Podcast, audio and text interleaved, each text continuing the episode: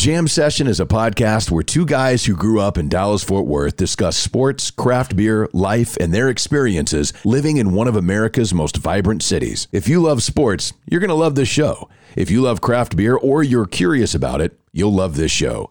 Great conversations with good friends is what Jam Session is all about. Welcome. It's nice to have you here. I hope you enjoy it. I think you will. You're listening to the Jam Session Podcast I was told that I could listen to the radio at a reasonable volume. with Cowboys insider What's your name? Jean Jacques Taylor, That's my name. radio personality and craft beer expert Matt McLaren. He's a very strange young man. He's an idiot. Comes from upbringing. And now, the Jam Session Podcast. It is indeed Jam Session. Subscribe, rate, and review. Hang out with us for a while. Right here on the Jam Session Podcast, sponsored as always by our guy, Hector Flores with Modern Woodmen of America, fraternal financial organization. Hector, trust me, will help you plan for your family's future or just your own. Screw your family, however you want to do it. You can give them a call at 940 453 3490. Also, of course, brought to you by Greening Law, a personal injury law firm in Dallas, Texas. Greening Law fights the legal battle so you have time for healing and renewal. But right now, that moment we've all been waiting for has arrived. Ladies and gentlemen, the radio, TV, and now podcast star, the sexy Jean Jacques Taylor. What up, dog? I would be the non sexy one, Matt McLaren. And this is Jam Session, the podcast version 191, asking simply that you prepare to be dazzled. If not entertained. As you will be on this version, we've got a lot to discuss. ESPN's Todd Archer is going to join us as we are gearing, looking ahead towards Sunday afternoon. The Cowboys and the 49ers at AT&T Stadium for a wild card matchup in the playoffs. We've got that for you. Got some interesting things to throw out around the block. But we do need to tell you about our buddy Hector Flores with Modern Woodmen of America. We actually had a chance to talk with Hector for a little bit and get an idea. And I got to tell you, man, he's a good dude who really is passionate about simply helping people. And after having this conversation with them, I didn't realize how easy it is. And I think part of the hesitancy when it comes to anything financial, I think a lot of people keep financial stuff real close to the vest. You don't want people to know your finances. You're afraid, well, what if somebody's making more than me? Or what if I've planned horribly and I spend money on stupid crap? Hector's heard all that before. And really, the first part of this is just picking up the phone and having a conversation with you, with him, so that he can help lay out ways for you to start planning for your future, for you to start having that extra money and, and, and getting out of debt and start saving some money so that you're going to be okay down the road. Well, I mean, I think the whole thing is with Hector and what he really drives home is it doesn't matter what the goal is saving money, creating a retirement uh, plan, putting together a retirement budget, putting together a monthly budget. I mean, whatever the financial plan is, he can help you out with it because that's what they do. They can dip into any of those areas, they can help you out. But the, the best thing they do is they give you a plan to fix whatever ails your finances or to take your finances from one in good shape to one in great shape. So give him a call, let him uh, help you. He's local, 940 453 3490. He's non fee based. It doesn't cost anything to meet with him. So I would pick up the phone and make that call. Let him help you with your finances. Get them in order and start planning for the future. Hector Flores with Modern Woodmen of America, 940 453 3490. Also, of course, the attorneys at Greening Law, Robert Greening and his green team. I was hurt in a car accident several months ago. I've been working with them and they check in with me, see how my treatment is going, update me on how everything is working on their end. So if you've had that happen to you, or if you've experienced malpractice or were hurt on the premises of a business, you need to pick up the phone and talk to Greening and his green team so that they can be your fierce legal competitor against the insurance companies. Well, you know, there's a couple things Matt can tell you that they do. One is they give you information that you didn't even know you were supposed to know. Number two is it sure is a heck of a lot better when they handle all that legal mumbo jumbo than when you have to sift through it. Um, it doesn't cost you anything to pick up the phone, man. And the thing I always tell you is they don't get paid unless you get paid, so you know they are grinding for you. They are indeed, and that consultation absolutely free. Pick up the phone if you think you've got a case. They'll talk you through it. 972 934 8900. 972 934 8900. It's Robert Greening. Call him now. Offices, Dallas, Texas. It's this Sunday, man. We are inching closer to either the Cowboys moving on or the conclusion of the Dallas Cowboys season.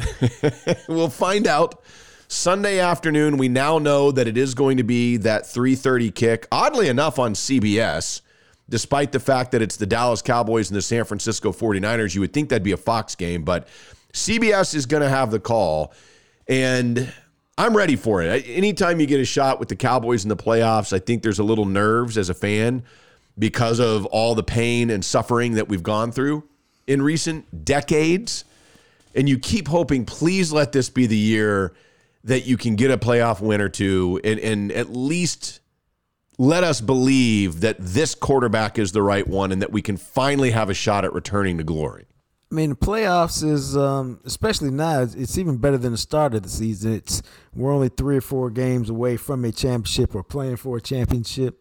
Uh, everybody's geeked and excited uh, because you've got the added drama of one and done. This ain't no series like basketball or baseball or hockey. It's one one game and it's it's done. Doesn't matter if you got a great team.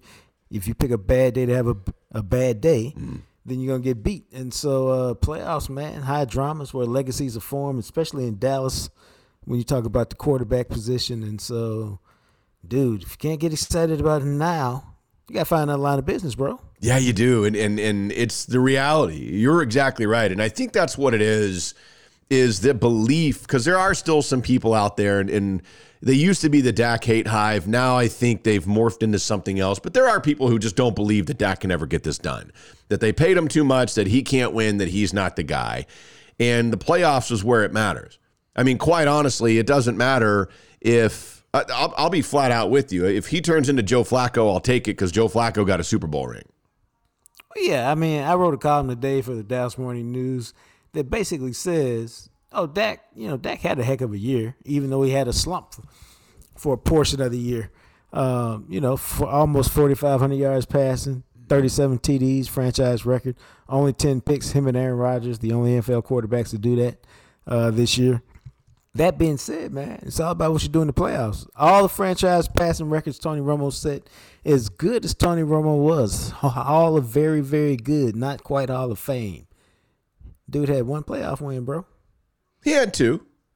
Yeah, I forgot he did have. Yeah, Tony had two, but I mean, to your point, he only had two playoff wins. And if Dak wins this wild card game, he has equaled already Tony Romo in his two playoff. And that's part of this. I mean, it's always been with this franchise trying to find the right quarterback, trying to find the quarterback that can have that success that you kind of pointed out. I mean, this is what is expected in the world of the Dallas Cowboy quarterback. It's the Staubachs and the Aikmans of the world. And and getting the rings really because fairly or unfairly, I mean, hell, you can look at a guy like Danny White who took the Cowboys to the cusp of glory a couple of times. You know, Danny White, who had five playoff wins in his career. He was five and five in his career in the playoffs, but he never got the Super Bowl that eluded him. And I think right now, with what we've experienced, because it has been so long, and it was Aikman the last time, man, if Dak can just get this thing to the NFC Championship game, I think it changes a lot of people's belief about his ability to make it happen at some point. Yeah, but you know how these games go. I think if we take it and, even deeper look at that, it becomes if they lose, do you view it as a game that Dak lost? You know what I'm saying? Like when Dak gives you a lead against the Packers with a minute something left, okay, that ain't got nothing to do with me that we lost. You know? And so do you look at the game and say Dak was the reason that you lost? Or was there some other reason why, you know, the way we used to get Romo passes for different things? Um, so I think some of that plays into it. Ultimately, you got to win, but he's only in his sixth year, and so I don't think uh, they'll be that hard on him if he plays great, but the team doesn't win. But we'll, but we'll see. know if he played great. Yeah, and, and and I think he's going to be just fine. I mean, I'll tell you straight up, I'd rather have Dak than Jimmy Garoppolo. Well, I think I don't think there's an executive, including those in San Francisco, who wouldn't want that. so, in this matchup, I do like that Dak Prescott is on our side, and we're going to dive into this. We're going to talk to Todd Archer about it, and, and later through the week as we get closer to the game with the podcast that'll drop on Friday, we'll dive a little bit more into this playoff matchup.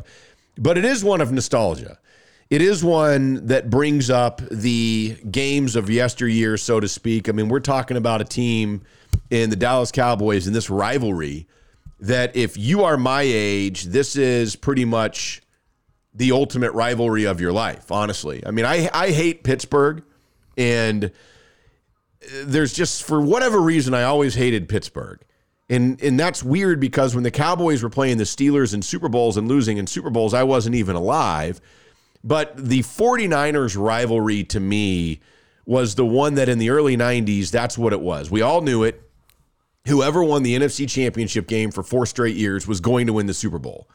And they played in 92, 93, and 94. And then remember in 95, it was the Packers.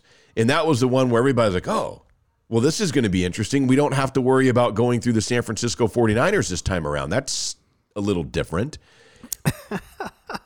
but but Nah, that's man, what it had kind of become. Well, yeah, no, those were those were great, man. What was it? 92, 93, 94? Yeah. I mean, you could really look at a trilogy of those games and just um, you know, you know, whether I'm sure I bet somebody's written a book about those three games. Um, If not, I guess you can. you know, I was just thinking that maybe I should have said that. But, you know, when you look at the rosters, I mean, it's no different than I mean, just the number of Hall of Famers in those games. We were getting them in, as Hall of Famers in their prime. Yeah. uh, the tension and tautness that went into those games. You know, Ken Norton Jr. going from Dallas to San Francisco, Deion going from San Francisco to Dallas. I mean, it was, bro, Yeah, and, and fantastic. You know what's interesting about this is that they had played three times in the early 1970s in the playoffs in three straight years. And the amount of times that these two particular franchises, I mean, people forget in 1970 and 71, Dallas played and beat San Francisco in the NFC Championship in both of those years. And then, of course, you turn around and you had the 81 NFC Championship, in which the San Francisco 49ers won and Dwight Clark and that whole thing. And then all the times that they played, as we just mentioned in the early 90s, it's wild to think that these two franchises have played each other in the NFC Championship game five different times. Yeah, wow. And it's, Two, sorry, I was just going to say it's also interesting to think that of these teams, now granted, the expansion and stuff, and, and that changes the way that the, the playoffs are formatted a little bit, but they have never met in the wild card round of the playoffs. I think normally because when they've been good, they've been very, very good. Right. As opposed to just inching in, they've been dominant teams when they've been at their best, meeting each other in the playoffs. Yeah, and and that's what was so crazy about that because I remember back in the '90s when that was happening, and you know people forget like in in '95 the San Francisco 49ers were there and uh, they won their division and they ended up getting a first round bye. And everybody, I think, was just kind of expecting, okay, it's going to be Cowboys and Niners again in the NFC Championship game, and we'll see. And then the Packers beat them in the divisional round at Candlestick. And I remember thinking at the time, I was like, oh, well, that's kind of a bummer. I was hoping we'd get a fourth consecutive year of this. Yeah, I mean it was, um, dude. I love these rivalries, man. I, now I don't think Dallas San Francisco, obviously, what's going down this weekend is anything like a rivalry right now. But No. in the glory days, man. I mean that was, you know, I, I uh, it's a lot probably like Texas OU or Ohio State Michigan in terms of the excitement when that rivalry because you know if we win this game, we win the uh, we win the conference. Or if you're Ohio State, Michigan, we're probably going to the Rose Bowl if we win this game, uh, or the playoff now. And so it's all that drama that goes into one game, man. Especially when the same two teams are battling for it every year. Uh, man, I love those. Yeah, I do too, and I think it's a lot of fun. And you know, maybe they're renewing the rivalry. I, I- don't know, but I think if you are of a certain age, man, you remember those games. That's what's so weird about what the Cowboys have done in recent years is you probably got to be. I don't know. You could probably be. I'm trying to think how old you would be and still have like conscious memory of those playoff matchups. Maybe if you're 35 or older, you probably remember that to some degree. Yeah, ain't nobody. You know, I'd say probably ten years old. So born in '82. So yeah, you're right. You know, right around in that window somewhere of, of where you really remember those games and they had a big impact on you. And that was the last time that we saw it. I mean, that that's that's I mean, the names that were on that. I think it was Machota who put up on Twitter like the last time these two teams played in the NFC Championship. lineups. Yeah, with the starting lineup. I mean, you talk about loaded lineups, man. Um, is there a moment from those games, or which of the games stands out to you? I don't know why, but for whatever reason, the game they lost in 94 is the one that stands out the most. And maybe it's just because I was so, I thought for sure they were going to win. I was convinced that at that point the Cowboys were dominant and nobody would, would be able to stop them. And so that one I think is the one that it feels like to me, probably I remember the most. Plus, I was older. I mean, I, that was the one that I experienced when I was, how old was I? I was like, I think 15 maybe when that game happened. Yeah, I think I remember the first one because as as good as they were, you know, they hadn't been good yet, so nobody expected them to go out there and win. Yeah. And then um, Alvin Harper goes whatever it was, eighty or ninety yards to the ten yard line uh, to basically clinch it. And um, I remember that in part because it was one of the last times I was like a fan, you know, watching the team because I just graduated from college, so you know I hadn't become the uh, any anywhere close to being a beat writer or anything, so I could still cheer. Uh, and I felt like cheering because I hadn't I didn't know any of the guys either. Yeah. And so that's why that, that game really sticks out to me because I, I really watched it from a fan perspective, and that's really the last time I did that.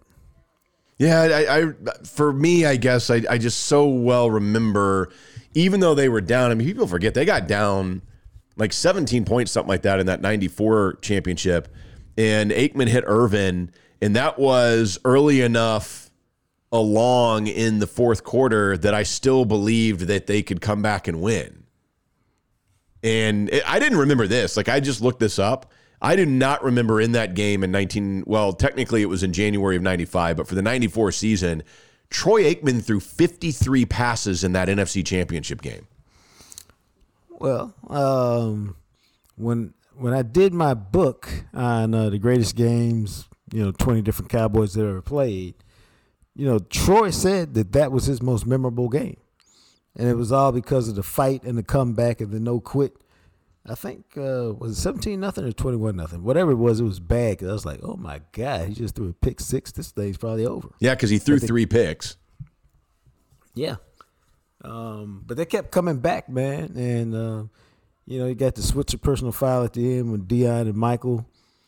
Uh, so, I mean, it was a wild, it was a wild thing. It was, and the only time in Troy Aikman's career that he threw more than 53 passes in a game was in 1998 in a loss to Minnesota when he threw 57 passes.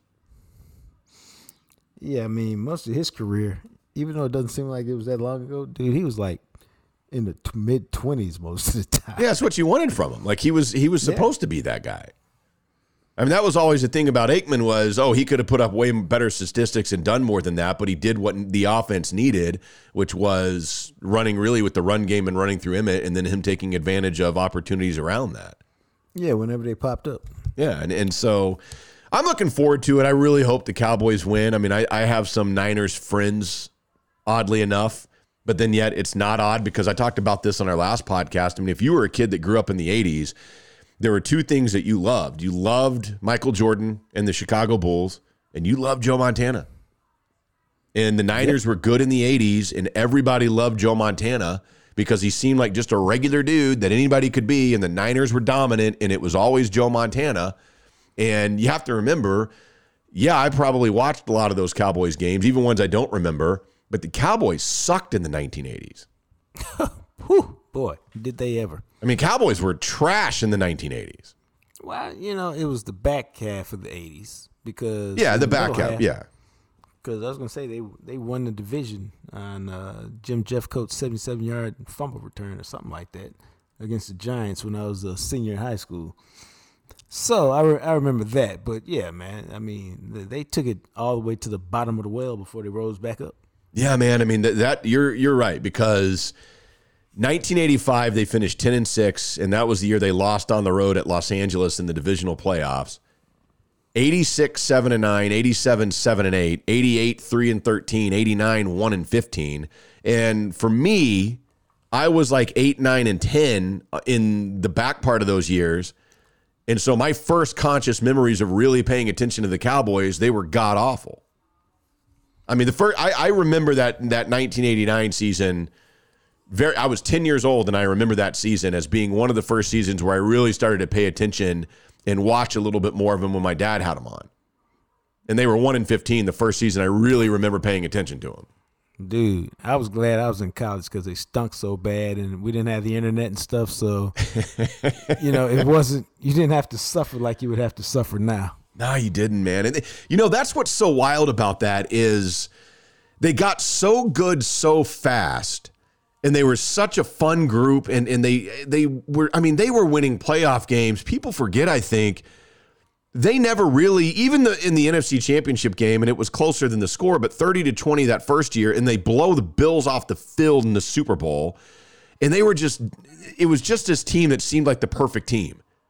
And there's no way in hell in 1996 when they went 10 and 6 and lost to the Carolina Panthers in the divisional round there's no way that anybody thought when you had watched them win the wild card game 40 to 15 the week before that you were about to embark on a 13 year stretch before you ever saw them win another playoff game. Nah, that's that's the wild thing about sports, man, because nobody could have predicted it. Um, but you know, in, in, you know, it, if we had been looking differently, it's not that we could have predicted it, but you know, man, you could see where it was it was kind of built on a house of sand after after Jimmy left and you know, it was only a matter of time till it just fell apart.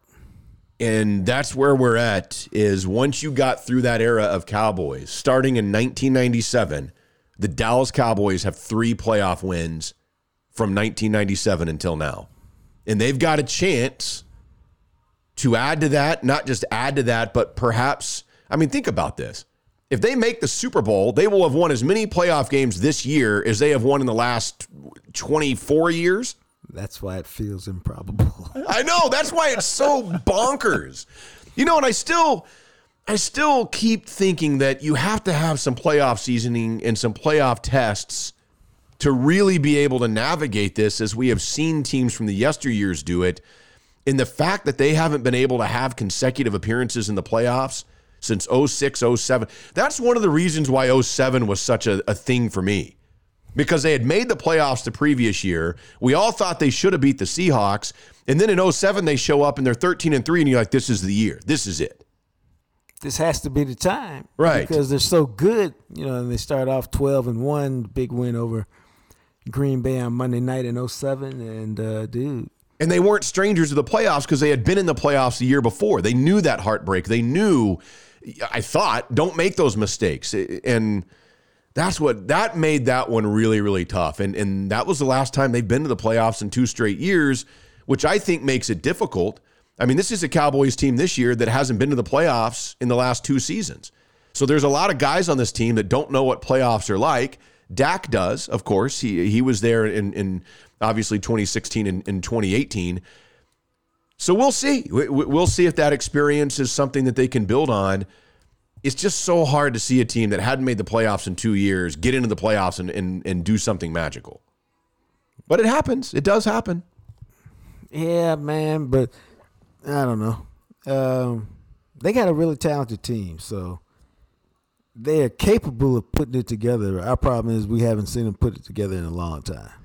All right, before we move forward and, and get into a trip around the block here, let's tell you about a couple of our fantastic sponsors.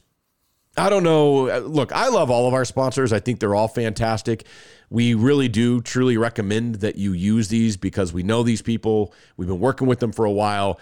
But the one sponsor that, well, we have two sponsors that you can put in your mouth. And the one that I love, while I love Smokey John's barbecue and the delicious taste, the snack style that I can get with Brus Biltong and the post workout snack that it is.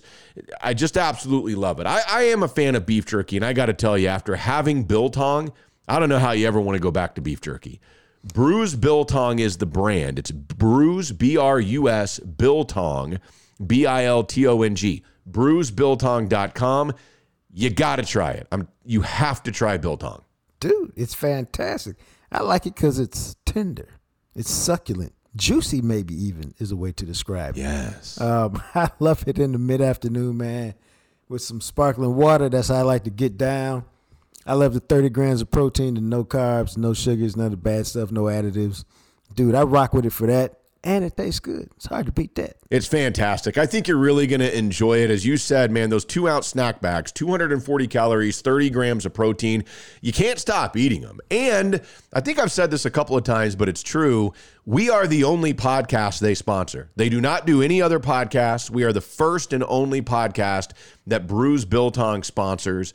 It's a dude from South Africa who grew up making this stuff, knows all about it. His friends liked it so much, he decided to start a business. And guess what? You're going to love it.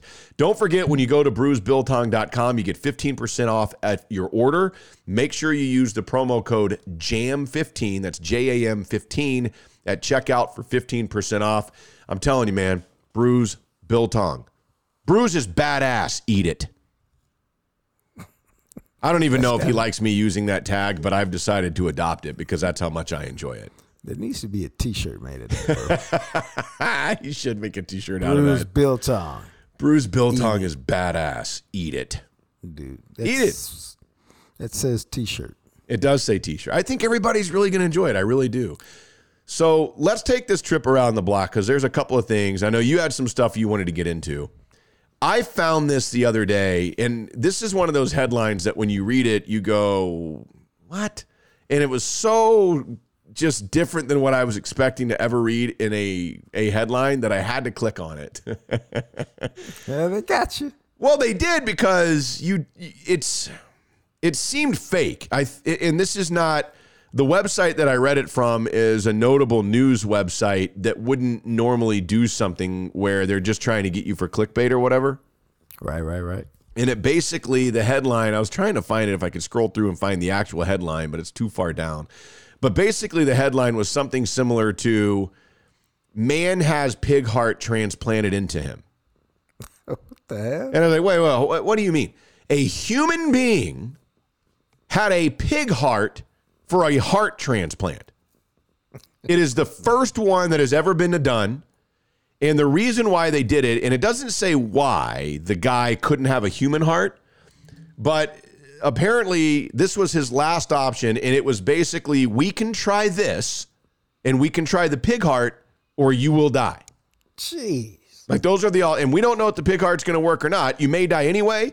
You're 100% going to die if we don't try the pig heart. What, the, what, what are we doing? Jeez, did it work? So far. And now, oh, granted, this is something, I mean, this is, anybody can Google this. I mean, this is a legit news story that is all over the place, okay?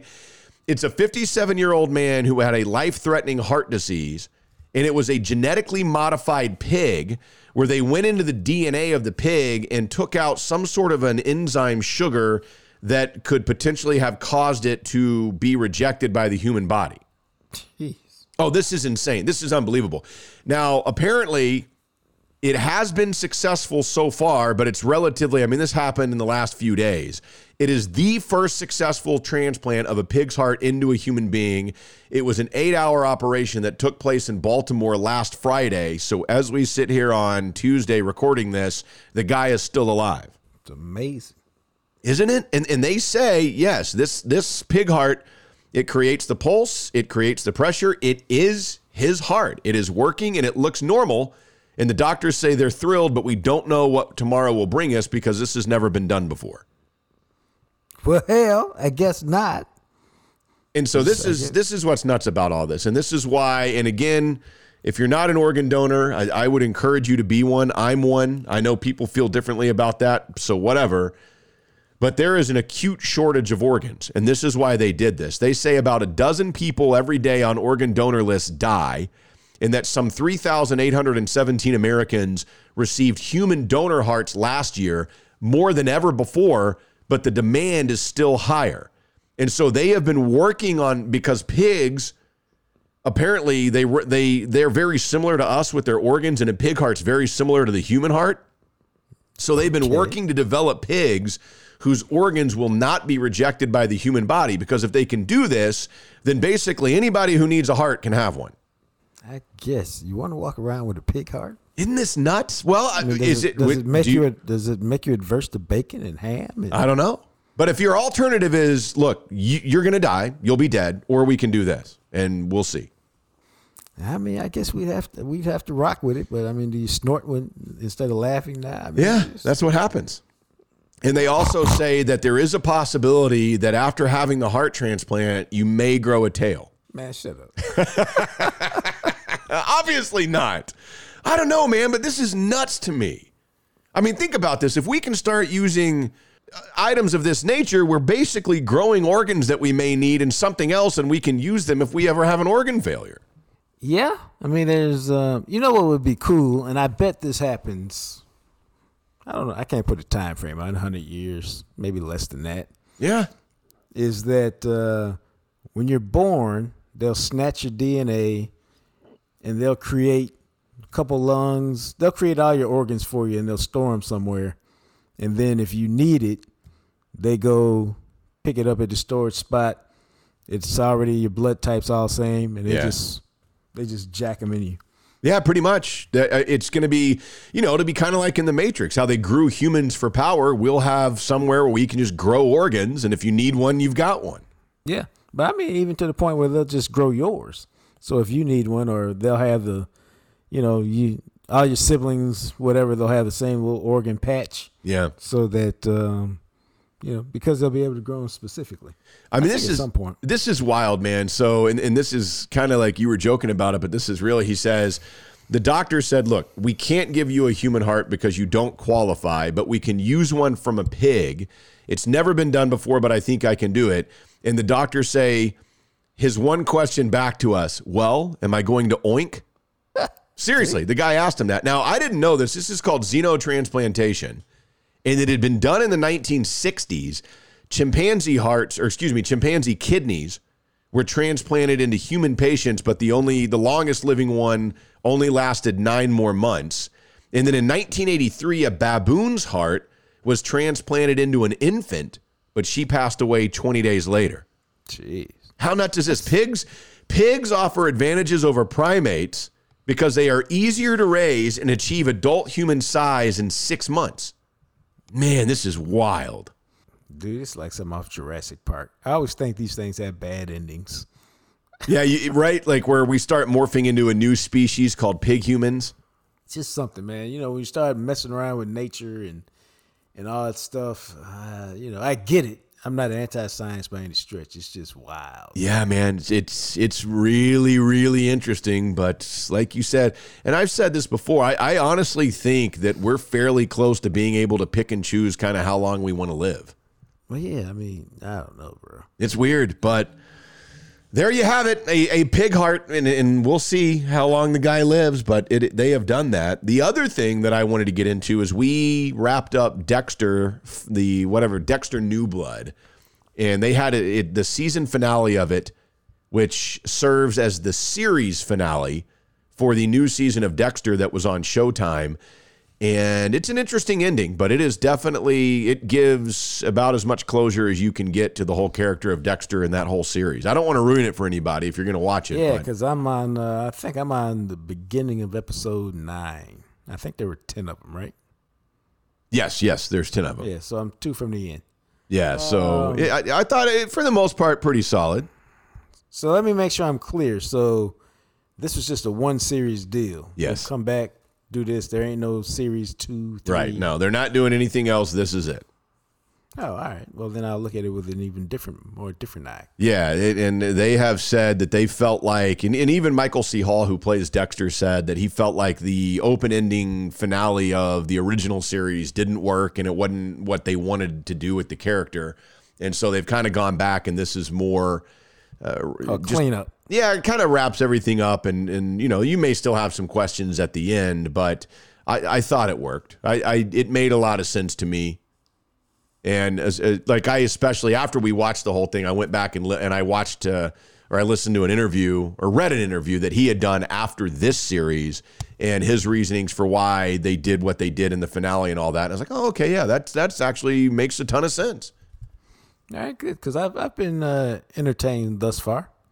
Yeah, I mean, I, I think the the side story, and you know, there's a whole nother, there's a serial killer aspect in this one too, and it, I think it works. And I really like Clancy Brown, who is the dude that plays like I, I don't know his nemesis or whatever in this.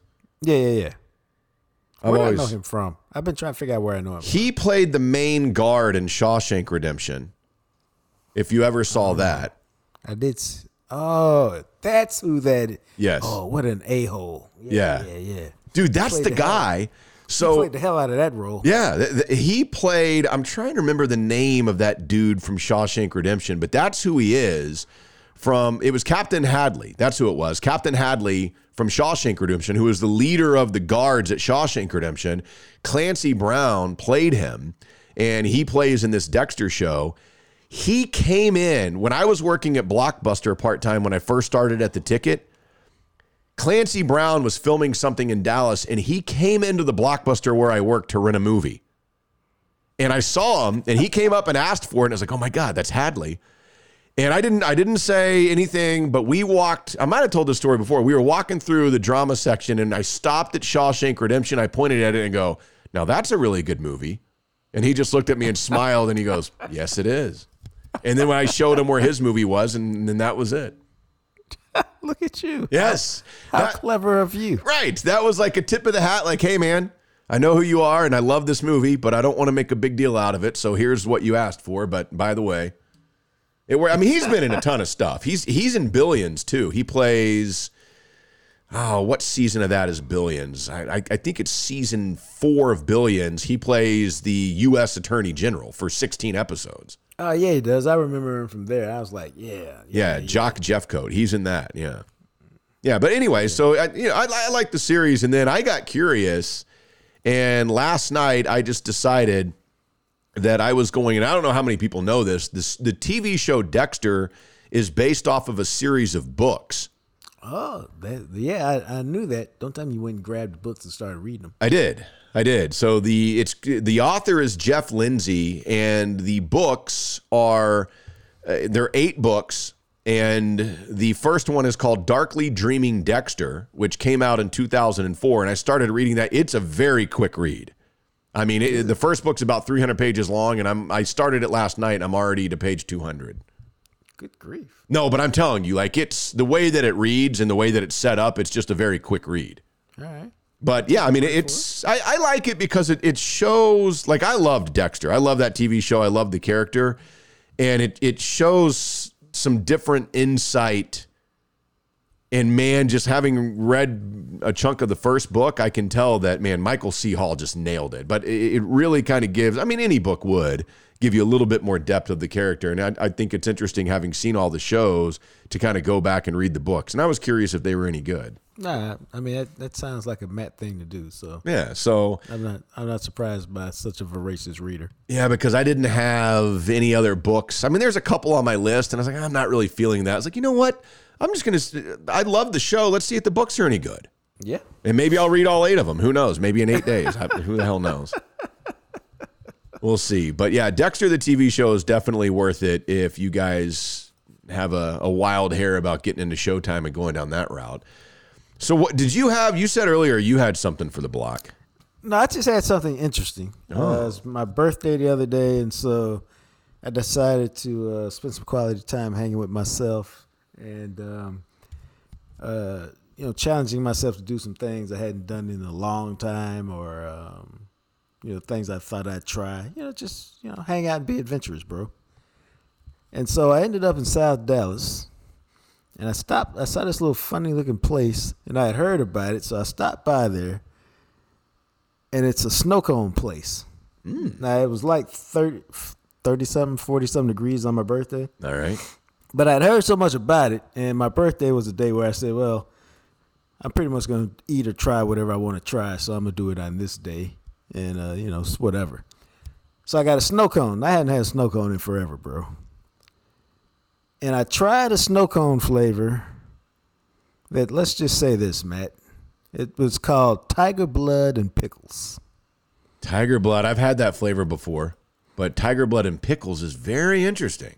Yes, and so I tried it because the lady there dared me to try it. Because I said, well, I want to live. I'm I'm doing a YOLO day.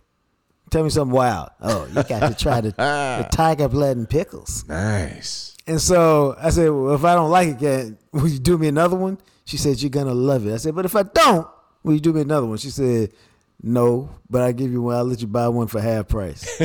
Fair enough. I was like, whatever, man. It's, you know, South Dallas, my people. What can I say? Yeah. So I tried it, and I took a because it comes with a spoon, not straw, because it's about twenty ounces. And I tried it, and I I was waiting for a nasty taste, and I got to tell you, man, tiger blood and pickles was fantastic. Interesting. Well, that's because now I do have to tell you, they were using what? Are you familiar with Kool Aid pickles, Matt? Yeah, I've heard of them. Yeah, I don't think I've ever had one, but I yeah. All right. Well, it's a big thing in the black community. They take dill pickles, kosher sweet pickles, I believe. I believe. No, they're dill pickles. Because my granddaughter was doing it. Uh, and the key is you soak them in Kool Aid for a period of time. It could be a week or whatever until they get the right amount of sugar in them and you have a sweet, salty thing going.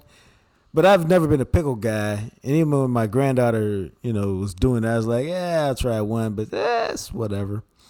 Dude, this was fantastic. I mean, you would never think that Tiger Blood Snow Cone with pickles would be off the chain, but bro, it was fantastic. Yeah, so- little bitty shack, DL Shave Shop in uh, South Dallas. Huh. Uh, so swing through there.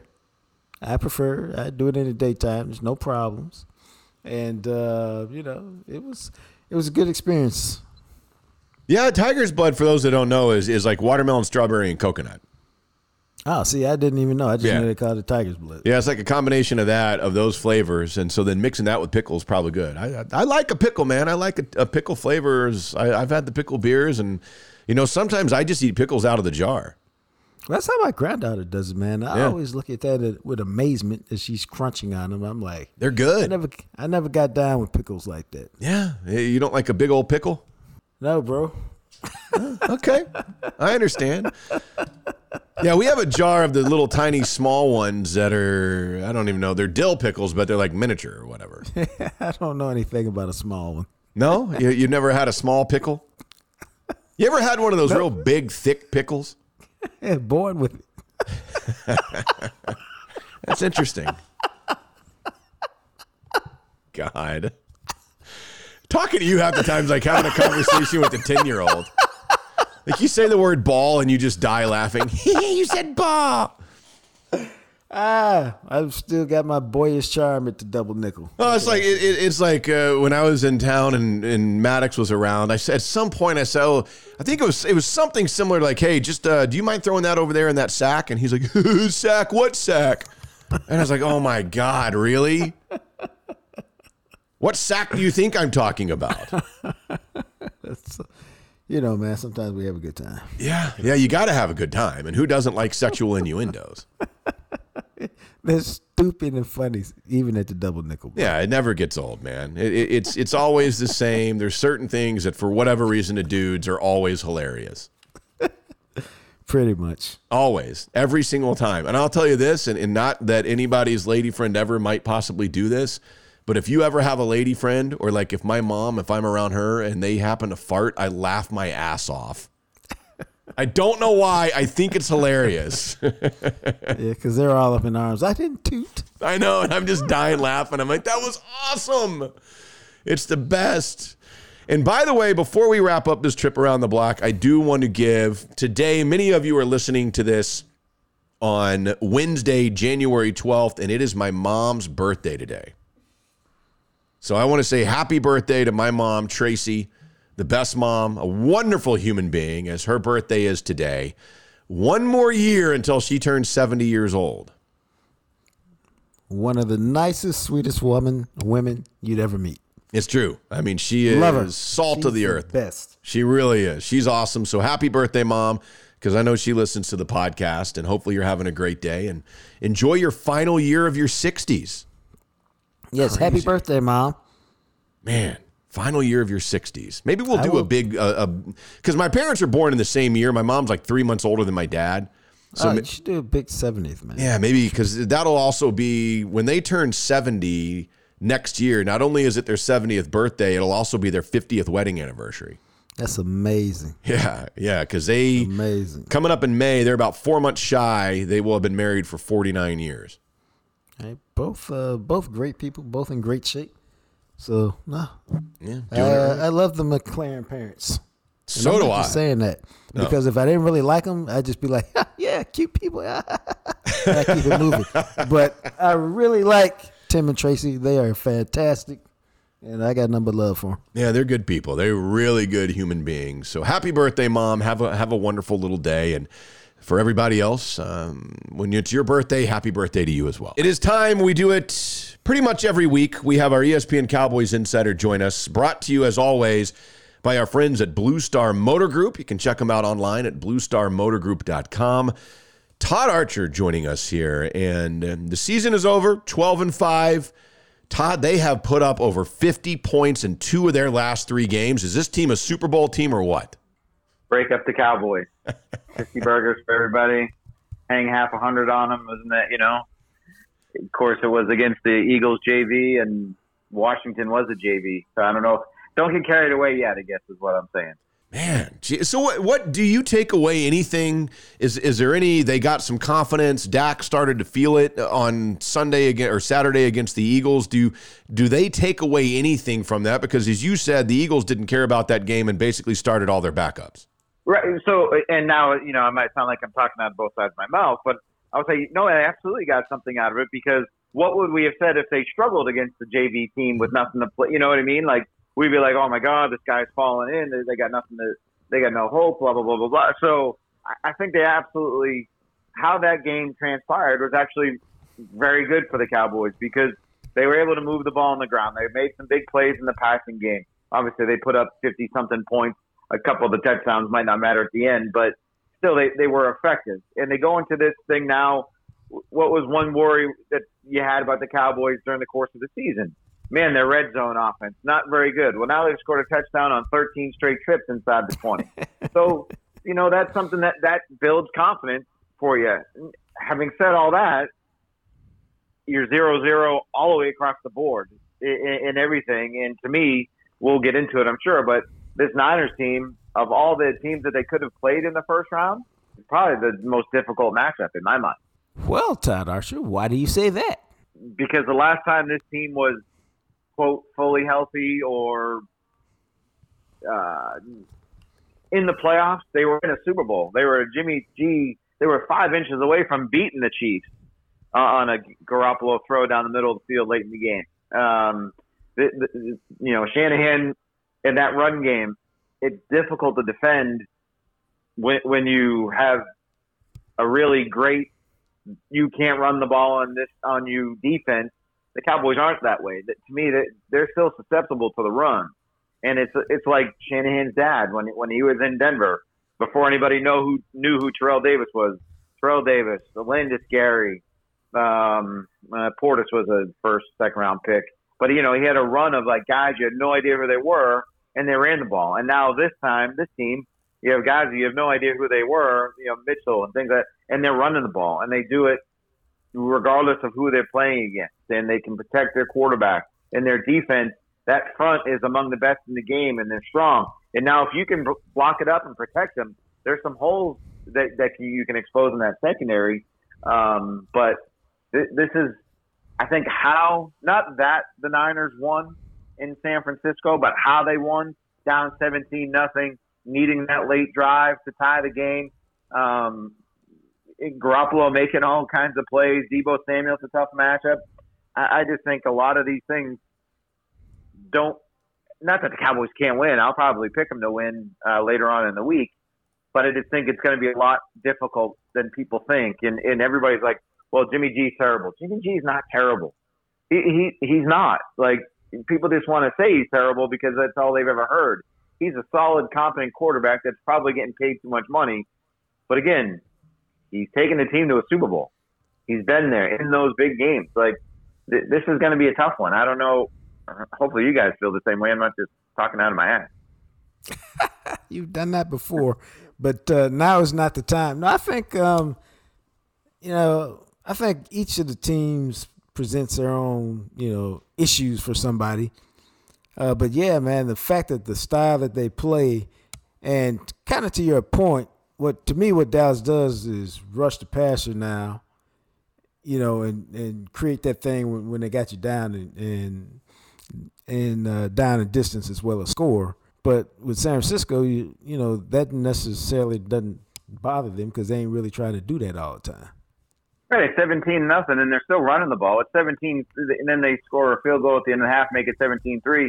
They come out in the start of the third quarter. They're still running the ball. Like they don't deviate really from what they do, uh, and, and they, you know, they maximize their possessions. And Deebo Samuel, like I said, tough matchup. George Kittle, tough matchup for for the Cowboys. They've done a solid, you know, a good to solid job, however you want to define it, on tight ends this year with with Jayron Kearse. But again, you know, this is this is a guy who in the playoffs has shown the ability to raise the level of his game. Um, I'm trying to think of another tight end that they've, you know, they didn't play Goedert last week. You know, Arizona, Washington. I'm looking back, like when's the last time they played a, a big time tight end? Waller got hurt on Thanksgiving, didn't play very, and you got to go to Kelce.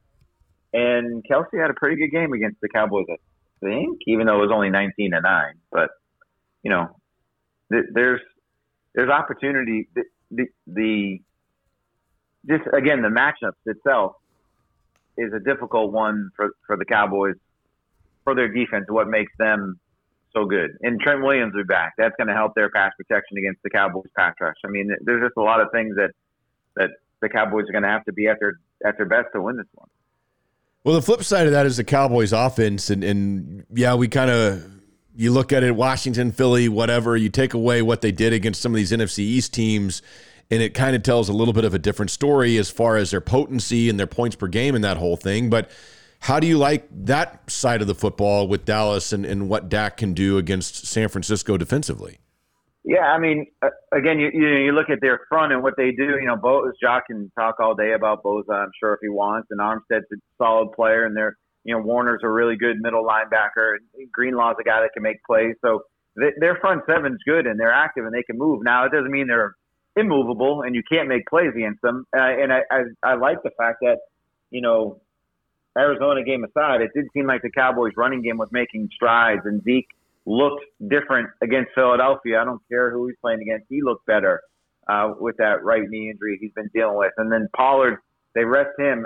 To me, that one almost tells you like are they going to be switching roles here? Like, why would they have rested Pollard for that one? And and you know when they tell us no, he's fine, the foot's good. That was a odd choice or or, a strange timing, I guess, for me to say now let's rest him this time after they played him the previous three weeks or whatever it was, and then let's ride Zeke like like we haven't really done in the second half of the season. So I think the Cowboys enter this game with some confidence in their run game, but again, you better win quickly in the run game because if you go if they make you go laterally, these linebackers can come chase you down. I wrote a piece uh, for the Dallas Morning News that uh, you can find at uh, DallasNews.com or at uh, JJT underscore journalist about Dak. Uh, not, I'm not breaking any news here, but you know the reason why he got 160 million is to win playoff games, especially at the crib, and that uh, if you don't get it done, you're still young, but you know your offseason is not going to get any easier. What do you think, Todd? Yeah, I mean, this whole season, he's gone from, ah, he's the fourth round pick that's overperformed, and boy, you know, what a great story this has been. To now, you got a forty million dollar contract. You better deliver. Um, and and like you said, especially home playoff wins, and he's won his. Well, he didn't win it. He won a home playoff game here in 2018. He lost in 2016 to the to Aaron Rodgers and Mike McCarthy, but yeah, th- this is a different level of expectations now that gets pinned on you when you get paid this kind of money. And I think that whole season has been like that. You know, it's funny, you look at Dak's numbers at the end of the year and it's 37 touchdowns and team record and, you know, right around how many picks did he end up with, Jock? Was it 10?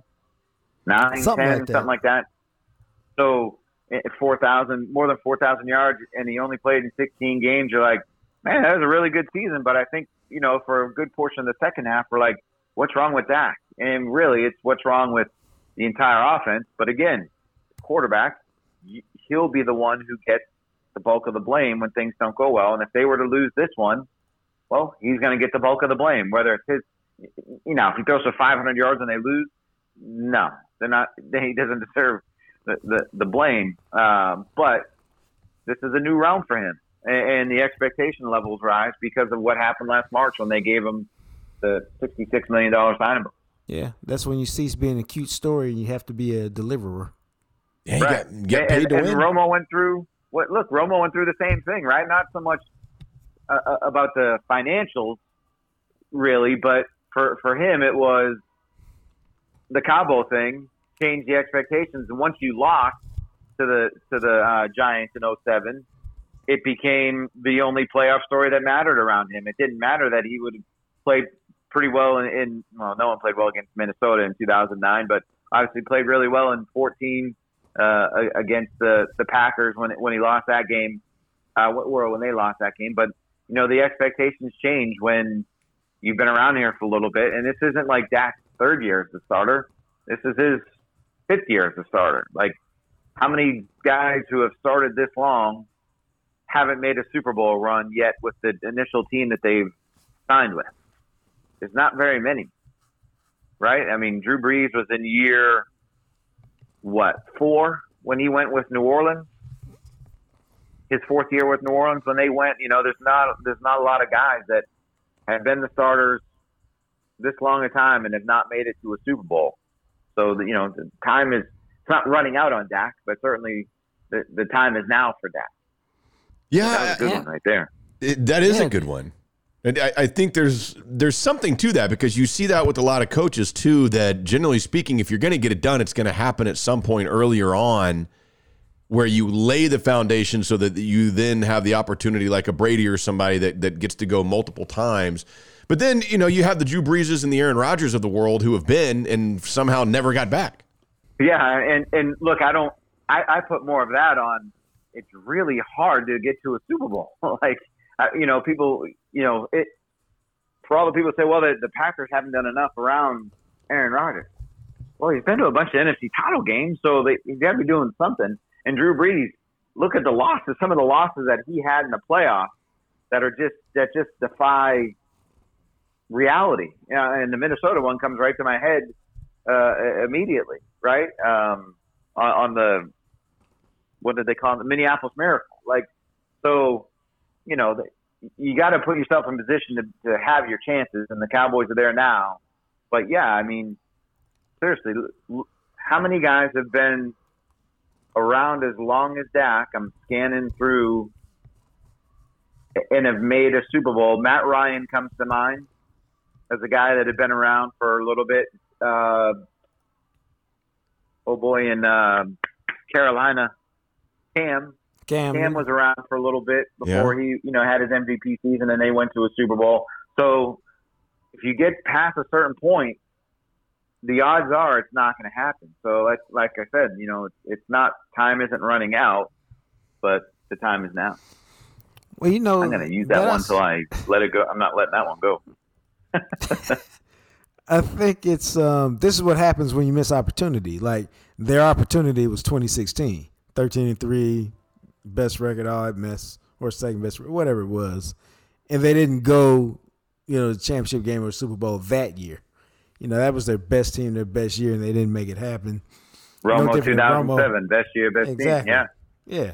And so when you miss out on like those opportunities when you're supposed to make it happen, that's how you end up with these long ass droughts. Right. Like every, we always talk about windows of opportunity. Well, you never know when the window is going to be. You know, it, like in 07, so, all right, Cowboys make it in 06 and make it in 07, and we're like, they're going to get through here at some point, just like the teams of the 90s, and they never did. And then with Dak, you know, you- you're like, oh, he's a rookie. Look at this, a rookie contract. They're gonna, they got him for another three years on that money, man. This is going to be unbelievable. They're going to, and you know, they go to the playoffs again in 18, but they they get shellacked by the Rams, who go to the Super Bowl that year. So, um, yeah, the, the, the, and let you know, Matt mentioned the coaches there for a second. This is why they brought McCarthy here, right? It's Mhm. not to get to the playoffs. It's not to win a playoff game. It's to advance in the playoffs, and he's done that. Uh, you know, he four NFC title games, one Super Bowl. So you know, th- th- this is another one. Okay, show us Mike McCarthy like h- how you get it done, and you know, so I'm not saying there's pressure on him. Sounds like he's obviously going anywhere, but th- there's a, you know, right now all he's done is the same stuff that Jason Garrett's done. If we're being truthful, now it's okay. This is where you separate yourself. Same thing with Dak. This is how you separate yourself. Now they got to show everybody. What do they have to do? I mean, they finished 12 and 5. They've got a, a, a, home playoff game. You win the division, but what makes this a successful season? Is it do you have to win a couple of playoff games for this to be considered successful? Gosh, you, you know, and I just sit there said uh, how hard it is to, you know, get to the playoffs and win a game and how hard it is to win a Super Bowl. But it, it's hard to say, well, yeah, they got to get to an NFC title game or it's a disappointing season. I, I guess what I guess I, I would define it more as what they can't do is lose Sunday. Mm-hmm. If it's if it's they lose Sunday, then you don't want to say it's a bad season, but I think disappointing probably would be the right word for it, right? If they were to lose and with how they started and where things are, um, so you can't lose this one. Now, does that do they have to go to Tampa next week and and and win down there to make it a successful season and get to a conference title game? That's successful. Certainly, you feel a lot better about it. But then you're going to think about the opportunity of getting to Green Bay or something were to happen where they would make it to the um, conference title game, you know, playing potentially a game at home. Um, you lose that game, and then you're like, well, does that make it a disappointing season? So if they lose this week, it's disappointing. It's disappointing because of everything we thought they were going to be when they, when they really left Minnesota with Cooper Rush winning that game. Forget that it was 20 to 16, whatever the final was. They won with Cooper Rush as their quarterback, and you think, dang, there's nothing this team can't do. So if you were to finish losing a wild card game at home to a, six seed, that would be disappointing. Yeah, I agree, and I also think you know, if you win this game, you're most likely going to Tampa for the divisional round. And it just feels like there's a difference between, as you just mentioned, you lost a wild card game at home to San Francisco as well. I mean, eh, no, I don't think anybody's going to really believe they get past Tom Brady or Aaron Rodgers in the divisional round. And it just feels like a different mentality than it would if you lost this game. Like, I, I agree with you. I think they have to, you have to win this game on Sunday. I feel like you have to. And look, you know, let's go back to week one for a second where, you know, Dak and, and Tom Brady are, are hugging it out. And yeah. what does Dak say? We'll see you all again. And at the time, we're like, you really just say that? And then, you know, he really couldn't see him again. And that was that was one of the best games of the season, and it was the first game of the season. So, and you look where Tampa is now. They don't have Godwin. The Antonio Brown thing is a mess. Obviously, they're they're they're getting guys back, but how much are they going to be football ready? Uh, you know, so th- th- there's an opportunity to go there and win that game uh, if they were to get past San Francisco. But you know who's saying the same things as what we're saying? San Francisco fans are saying the same thing. They're like, hey, beat the Cowboys. Yeah, that's possible. The Cowboys haven't beaten anybody all year, and their offense is up and down, and who knows about that defense? So eh, then, then, then they're mapping it out. Well, they can go to Tampa and win that one, and then all of a sudden, ooh, geez, there you are in an NFC title game again with Shanahan and, and Garoppolo. So that's how close this thing is. Like, I think I saw one of our ESPN FPI things, like Green Bay's chances of making the Super Bowl, don't hold me to the number exactly, is something like 21%. And that's like the lowest percentage since they've been figuring this thing out among the, the favorite in the NFC. And there's like six teams, and the Cowboys are one of them, that have like a 5% chance. So it tells you there's so much parity that there's not a big difference between all these teams that are that are in the postseason, especially on the NFC. Because I don't know, aside from going to Green Bay, I don't know if you're like, man, you can't beat these guys. I mean, look look at Tom Brady needed a last second drive against the Jets in yeah. Week 17.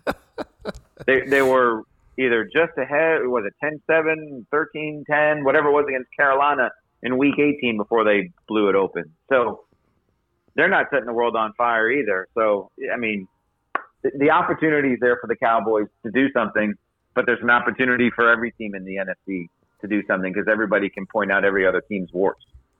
Yeah, I think there's just what we've said. There's no great NFL team this year, so it's wide open. If you can just put it together, you got a shot, and that's all you want. But you just got to take advantage of it. and, and that's different. Like Jock, you or you grew up here and were around here, and Matt, you too. Like the '90s teams, like you could when the playoffs started, right? You penciled them in to at least the NFC title game, Yeah. right? It wasn't about Yeah. hey, just get in the tournament and you'll have a chance. Like to me, it's like if that's what you're saying, it's like, oh gosh, you really need a whole hell of a lot of things to go right. If you're just saying, hey, you got a chance, where those teams, and maybe it's a product of a different era of the NFL and where the cap is, and you know parity and whatever it is, um, talent being more spread out because there's more teams, things like that.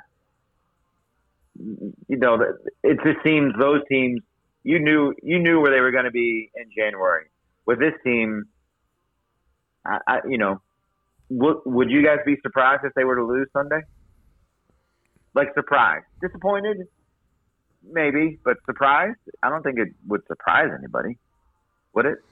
I don't. Yeah, I think that I, I wouldn't use the word surprised. I think I definitely would be disappointed. The home playoff game and, and how they've, for the most part, been better at home this year. I'd be colossally disappointed because you just chalk it up as we were talking about earlier through the career of Dak and this this core of guys they have that you've just wasted another year.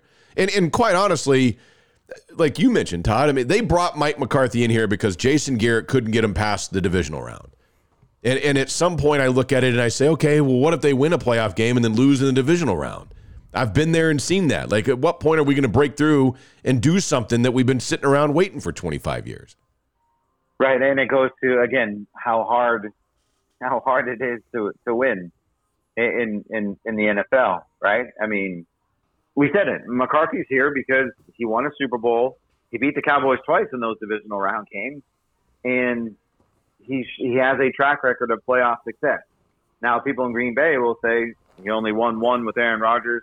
That, that's a travesty. Like there would be how many other teams in the league w- would die just to get one Super Bowl win in in a however long his run, twelve year run, eleven year run that he had up up in Green Bay. So, um, yeah, there, there, there's the, the the the targets on these guys grow now because this is when it matters. And, and Dak said it coming off the field against against uh, Philly. The shit starts now. This is it. This is this is the shit. This is like when it matters. Dak knows it. It doesn't mean he, he's got to go put be Superman. I thought it was one thing Dan, Dan Quinn said yesterday. He's like about Micah Parsons. Like he doesn't have to go put a cape on and do something he hasn't done yet. Just be the same guy. And I think that that's kind of the same thing with with Dak. Don't think he's got to make every single play and every single throw and and, and just, just be the same guy. Just just you know maybe not the same guy as you were in a couple of the bad games at Kansas City and uh, where, where they struggled to put up points uh, against Denver and things, but just don't think you got to like be Superman. And I think Dak actually does a good job of maintaining the right mindset in the moment and not letting things bug him or, or get to him when it when it matters. I think that that's one of Dak's really good traits. So I think the question is, uh, how do you see it going this week, man? You know, I'll probably pick them to win in- in part because it does us no good to ever pick against them because all you do is just end up catching a bunch of grief from fans. Well, if they do win, how could you pick against them? Yeah, sorry, I thought they would have lost. I mean, my bad. Uh, You know, that's a crappy way to think of it, but you know, we've talked about it before. The stuff that we spent the least time on during a week picking a picking a game gets the most reaction. We can write a thousand word story, two thousand word story.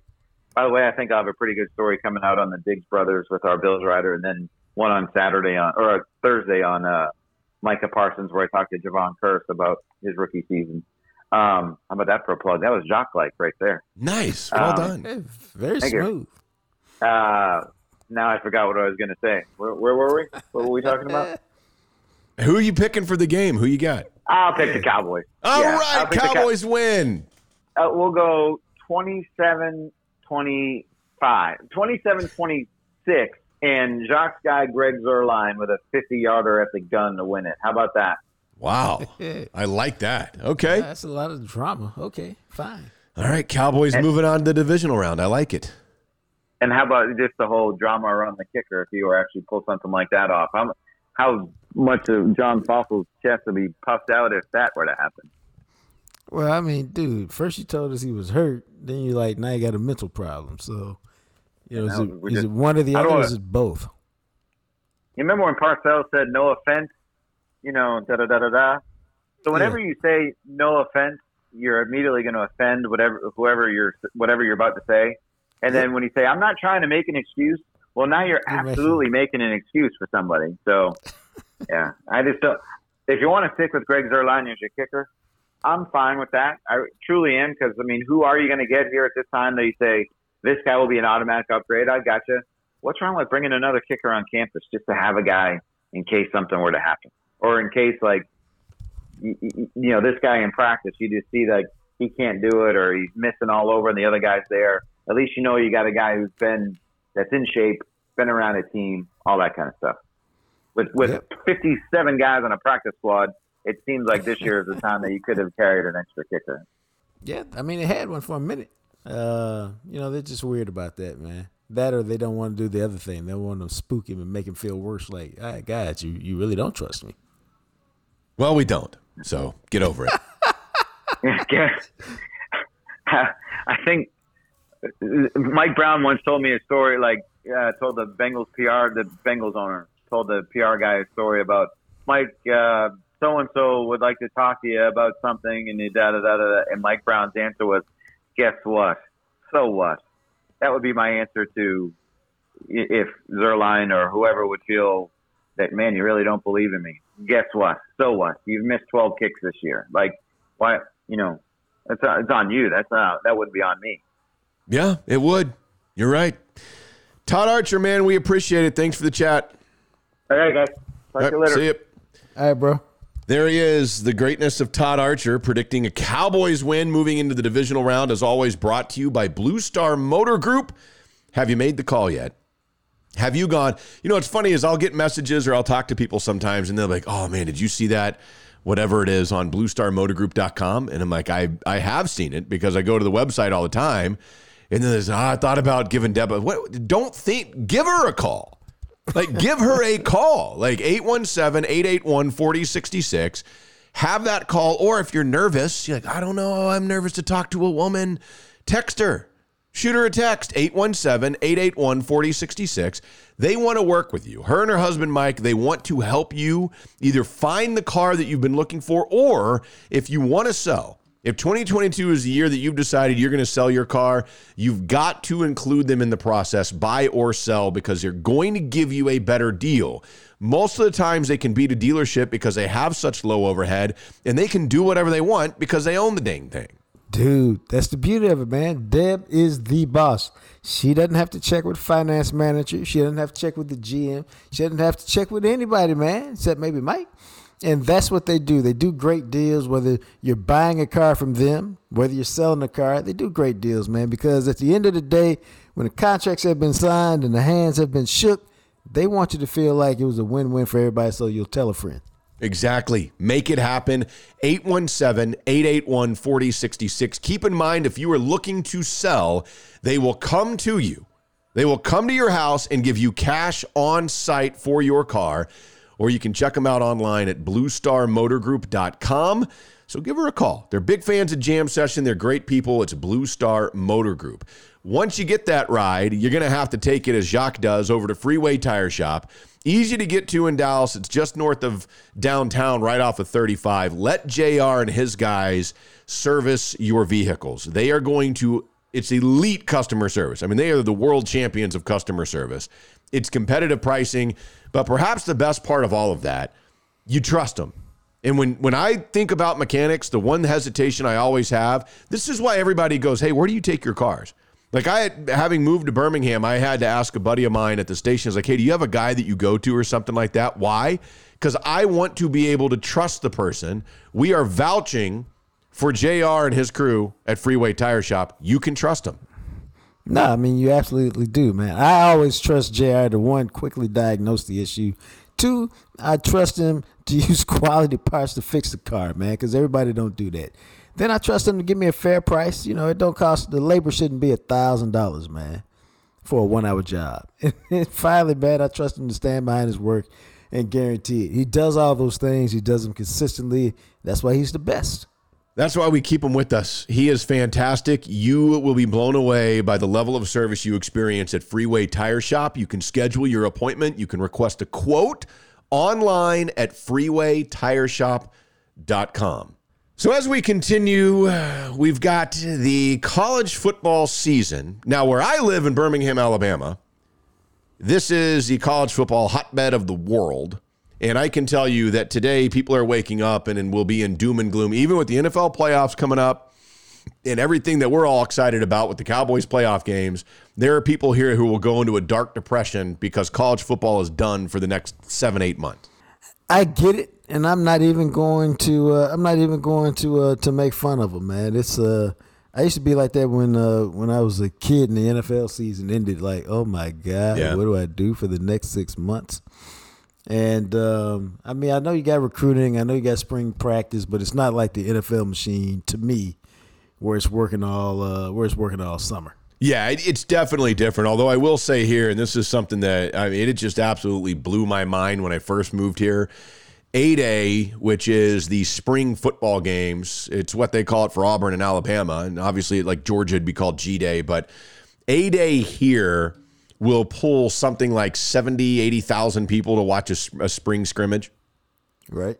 And they go and tailgate and treat it just like it is an actual game day. I mean, it is mind boggling. But the college football season is over, and Georgia did. They were favored. They were the best team all year, and they brought it last night in a really interesting title game.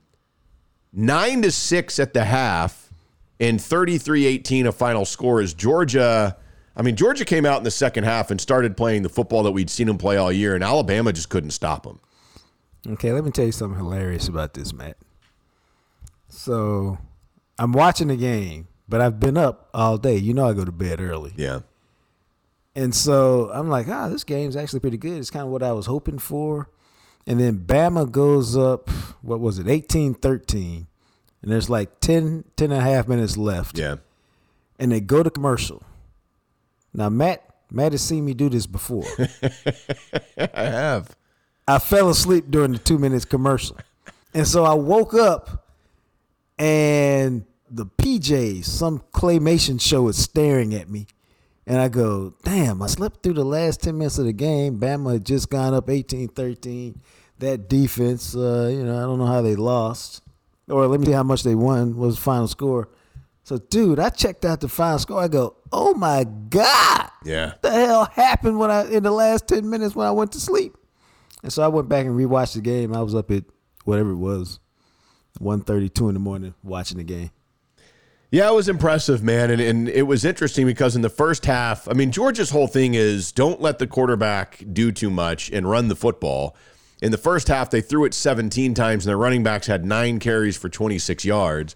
In the second half, their quarterback was six of nine, and their running backs had 13 carries for 140 yards. And so what they Yeah. did was they started to just gash Alabama with the run, and it set things up where he, I mean, he just had easy completions. And he's got a great story and, and, and good for them and all that. But they were the better team. I mean, they thumped Alabama. And I thought it was funny because when they met at midfield after the game, the first thing Saban said to, to Kirby Smart, you could hear it on TV. He said, Man, you guys really kicked our ass in the fourth quarter. And they did. They they outscored them 20 nothing in the fourth quarter and whipped their ass. And Georgia, they deserved it. They were the best team all year. They are the number one team in the country, and they have won their first national title since 1980, ending a lot of heartbreak for a lot of people over the years and, and some of the great players over the years that have played at Georgia. And they finally get another national title. And you wonder now, with the way Kirby has that thing set up, he's only 46 years old. I mean, Well, he's he's. I mean, Georgia has long been a destination spot. No reason Yeah. why he can't be Vince Dooley, you know, a longtime Georgia coach who who led them to uh, the national championships in the '80s. Um, it's set up now. It's a great football state. Uh, you're always going to, uh, you know, have the best athletes out of Georgia. You are the state school. I mean, there's, dude, that's uh, that's really like a destination spot. And so I don't know what would ever get you out Now you could say, well, what about Alabama? Well, I think he went to Georgia. He so- did. Yeah. George, it, it's, you know, people forget Kirby Smart had been under Nick Saban. He was with them when he was at LSU originally. He was with them in Miami, and then he went with them to Alabama. He left because the Georgia job came open, and that's his alma mater. And that's like he, like he is never leaving Georgia. He will not. He, He'll be there forever. Yeah, and um, so you know, I would I would think now that they've crossed over and won it, that they will join um, Ohio State and Alabama because you know Clemson's been up there for about a decade, but it's a big it's a big moment for Dabo, man. Yeah. Uh, to remain one of the elite teams that's going to the playoff every year, and this was just kind of your out of character down year, or uh, or you know is your run over. Yeah, man. I mean, it, it is, and, and we'll see. I, I think Clemson will, will bounce back. But the reality of it is, you got to recruit in that level where you're constantly just pumping in top five classes. And Georgia's been on that level. Now they got the ring. And the funny thing of it is, you know, Bama fans want to moan and groan. Well, if Jameson Williams hadn't gotten hurt, that's a walk on quarterback. Georgia, that's not a five star, like, like once in a lifetime generational quarterback. Georgia won the national title with a walk on quarterback who's not going to play in the NFL, by the way. Now, I wouldn't be surprised if somebody takes a flyer and drafts him because he's got a ring. So obviously, he must have some leadership qualities, but he's not going to play in the NFL. And you just wonder, like, with the way Georgia recruits, once they get a big five star prospect quarterback in there, I mean, that's Georgia's going to be tough in the next few years. Well, you know he's done that before, but he couldn't figure out the right one to play. Yeah, he screwed up. Uh, well, I mean, yeah, I mean Jake Fromm obviously did a terrific job, but you know, and that's that's. But he'll the my point is the quarterbacks are coming to Kirby. It's just when Yeah. you pick the right one. Yeah, and, and and they recruited a kid this year. It's a top quarterback recruit. and They'll, they'll be just fine. And you know, Alabama. The reality of it is, it, it. I never thought it was going to be their year. I'm kind of a little surprised they actually got into the title game just based on sheer talent and coaching. And Bryce Young, who, you know, Bryce Young came into the season having thrown, I think it was 22 passes in his collegiate career, and his development. And you look at it, Bryce Young has to go back. Will Anderson, the best defensive player on the field last night, he has to return for Alabama because they're both sophomores. And Alabama's got all this talent coming in, and, and they will be the preseason number one. And I think it's going to be really interesting because Ohio State, I think it'll be Bama number one, Ohio State number two in the preseason polls. Because you look at what Ohio State has coming back, and the reality of it is, in this day and age, if you've got decent talent on both sides of the ball, but you've got a quarterback like a Bryce Young or a CJ Stroud coming back, they'll- it's it's supposed to be your year. Yeah. And so we'll see, but Ohio State's going to be nasty good next year, I think. I mean, obviously, they need some things to go their way, but you know, when you look at the three, the triumvirate they have with Stroud, Henderson, and, and Jaxon Smith-Njigba coming back offensively, they got a lot of talent returning defensively that now has some of that experience they lacked, especially earlier in the season. And then they'll uh, they'll also have who's supposed to be one of the top five defensive coordinators. Yeah. uh, and uh, the dude they stole from Oklahoma State. That's right, yeah. bought off from Oklahoma State because I wouldn't say they stole him. They paid top dollar for him. But the college football season comes to an end, and it's going to be fun because next year I'm, I'm stoked about it. Alabama plays in Austin September 10th. They play the Texas Longhorns in Austin September 10th. And I told the guys at the station, I was like, man, we got to figure something out because we need to be broadcasting live from Austin and get ready for that because that'll be badass. I mean, Alabama's oh. going to destroy them, but who cares? It's going to be fun. Well, we think they'll destroy them, or we figure they'll win.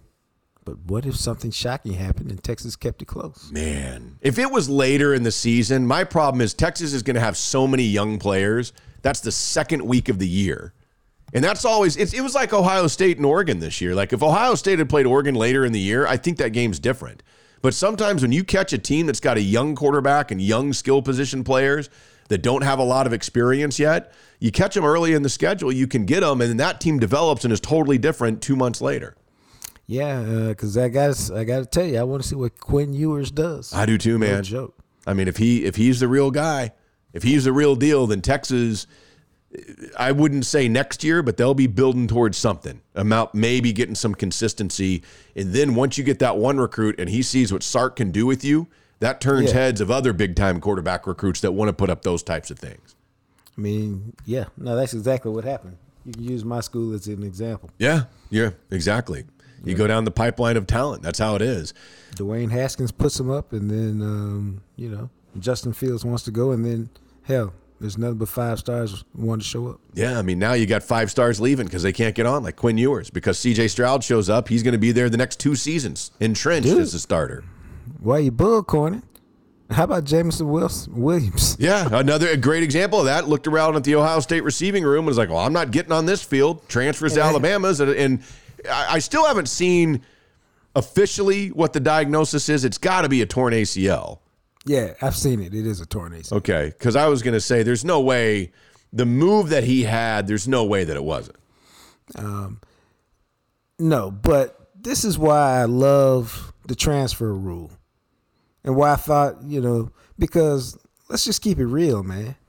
Before the transfer rule, he'd have been like, hey, Coach Day, you got two All Americans and a freshman All American in front of me. Um, I ain't going to play a lot. I'd like to transfer uh, somewhere where I can go play. Yeah. Uh, well, you know, man, what if one of those guys gets hurt? We then you get a lot of snaps, and I don't think it's in your bet. Uh, You know, for the good of you and good of the program, you know, if you want to transfer, you can go to a MAC school, or or you can go to Hawaii or uh, Alaska Anchorage. Uh, but other than that, uh, we, we'd really like for you to stay here. Because Yeah. that's just how coaches are. I'm not even judging them, man. Almost every coach in America would do that if they could, which is why the transfer portal's good. Because think about how much money he made before he got hurt, bro. That's true. That's very true. I mean, that's that's going to come into. Uh, I mean, a lot of these moves here, the money part is going to come into play big time, and we'll, you know, I'll be curious to see. There's some guys that are entering in the portal now in that NIL part, and all these quarterbacks that are moving around. But fun season. I enjoyed it. Dude, it was a, it was a good college football season. It's always goes for me. Depending on how I, I think my team is, I'm bougie like that. That turn that determines my true investment, even though I love college football. And I never bought into our defense this year, so I never really got super duper hyped because I just didn't trust. Our defense was like the Cowboys' defense last year. it just at some point it's going to betray you.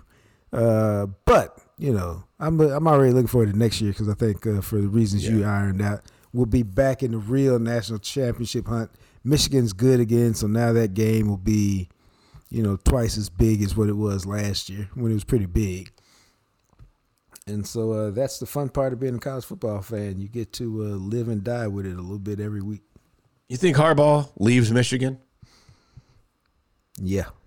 Because and while we were doing the podcast here this afternoon as we're recording this on a Tuesday evening the Giants fired Joe Judge. So that means you have the Giants the Bears the Vikings the Dolphins the Broncos the Jaguars the Raiders who have all made these moves and will be looking for head coaches. And then of course the Giants Bears and Vikings also fired their general managers and are looking for a complete redo. And I, I gotta think Harbaugh I wonder if Harbaugh and the Bears would be a fit. And I think that is the fit. You know, he was a terrific player for them. He fits uh, Chicago in terms of attitude, mentality.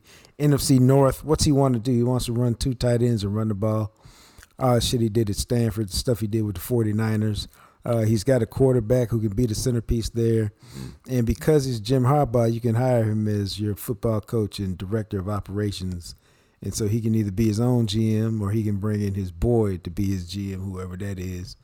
Uh, but it's Harbaugh who's really running the show, and and um, he understands what the city wants and what the what the McCaskeys want, and uh, that fit makes sense to me. And I say all this under auspices of, you know, it was probably Harbaugh's agent who put out after the uh, playoff that, oh yeah, Jim would love to uh, entertain the thought of going back to the league, and um, you know, some of that is you know, maybe he's just tired of college football, or he sees Ohio State as, yeah, we got him this year, but you know, that's kind of where we are. You know, it's not going to be a every every year, every other year thing. It's going to be they win four out of five just because they got a talent advantage on us.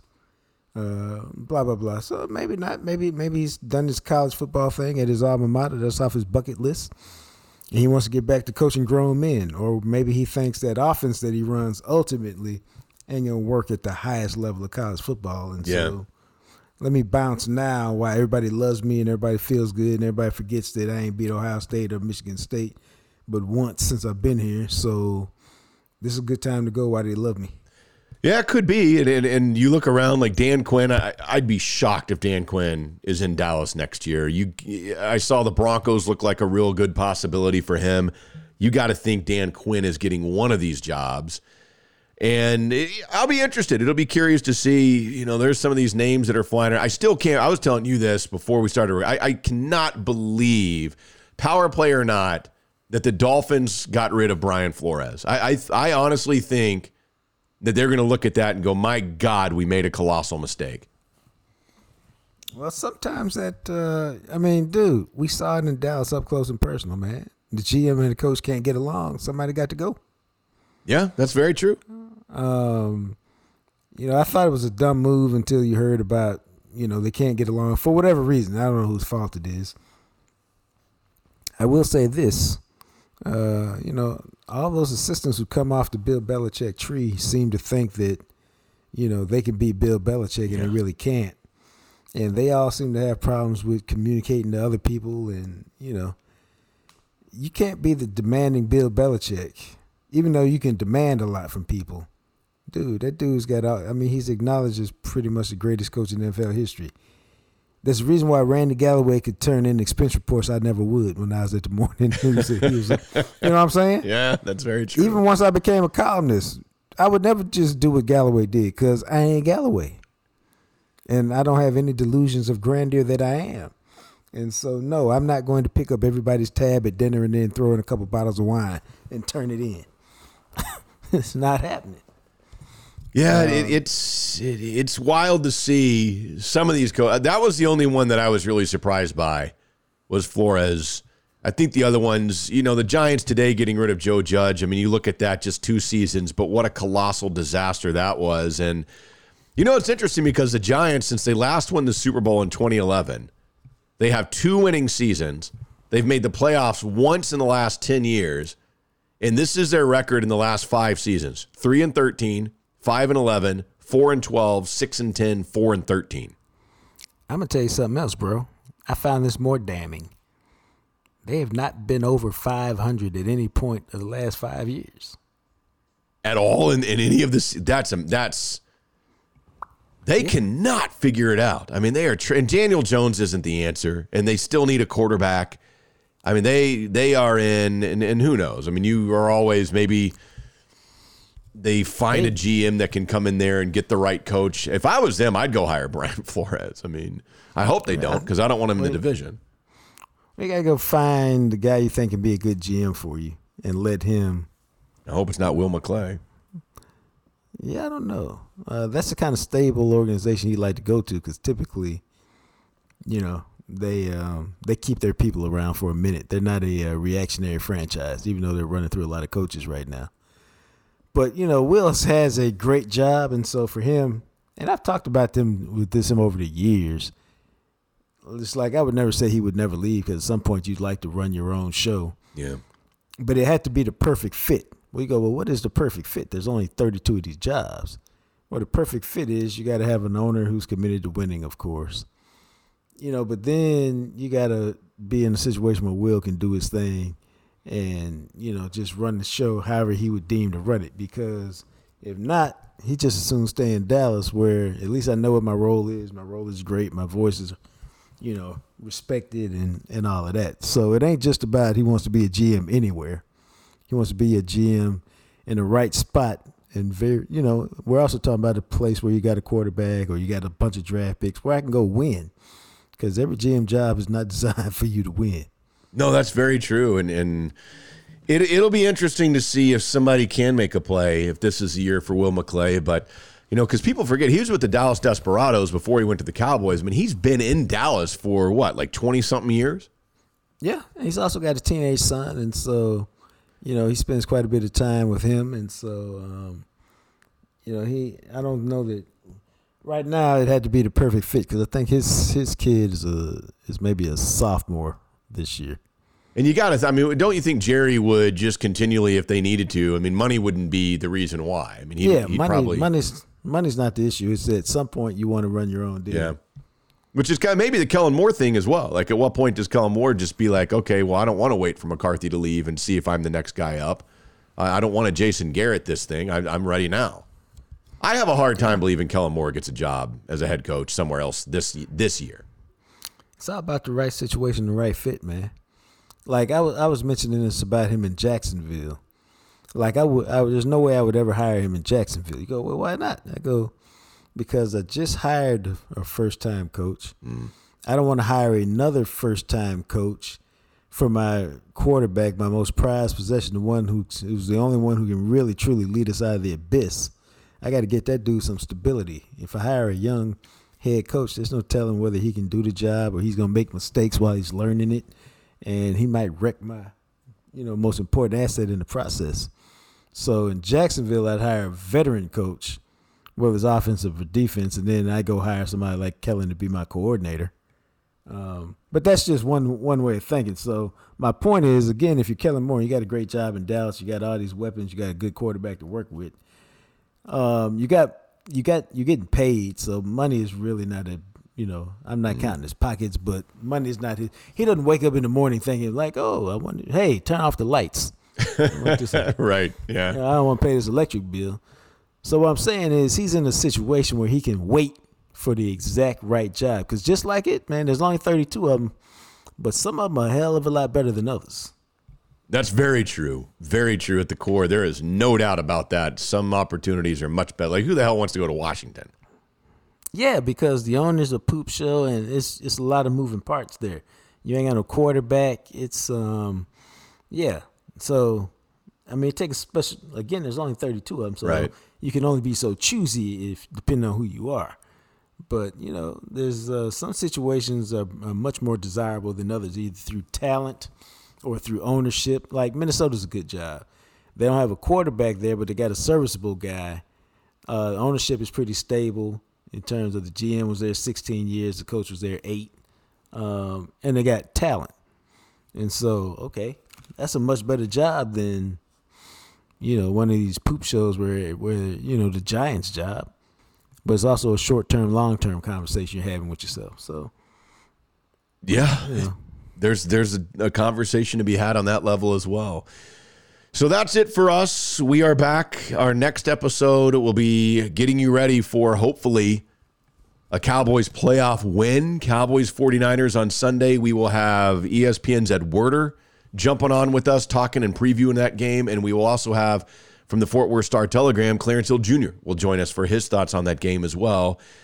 Let's hope the ride continues, but enjoy this episode, and we will talk to you guys next time. Thanks for listening to the Jam Session podcast. Make sure to find us on Instagram at Jam Session Cast. Of course, you can also find us on Twitter at McMatt Radio and at JJT underscore journalist.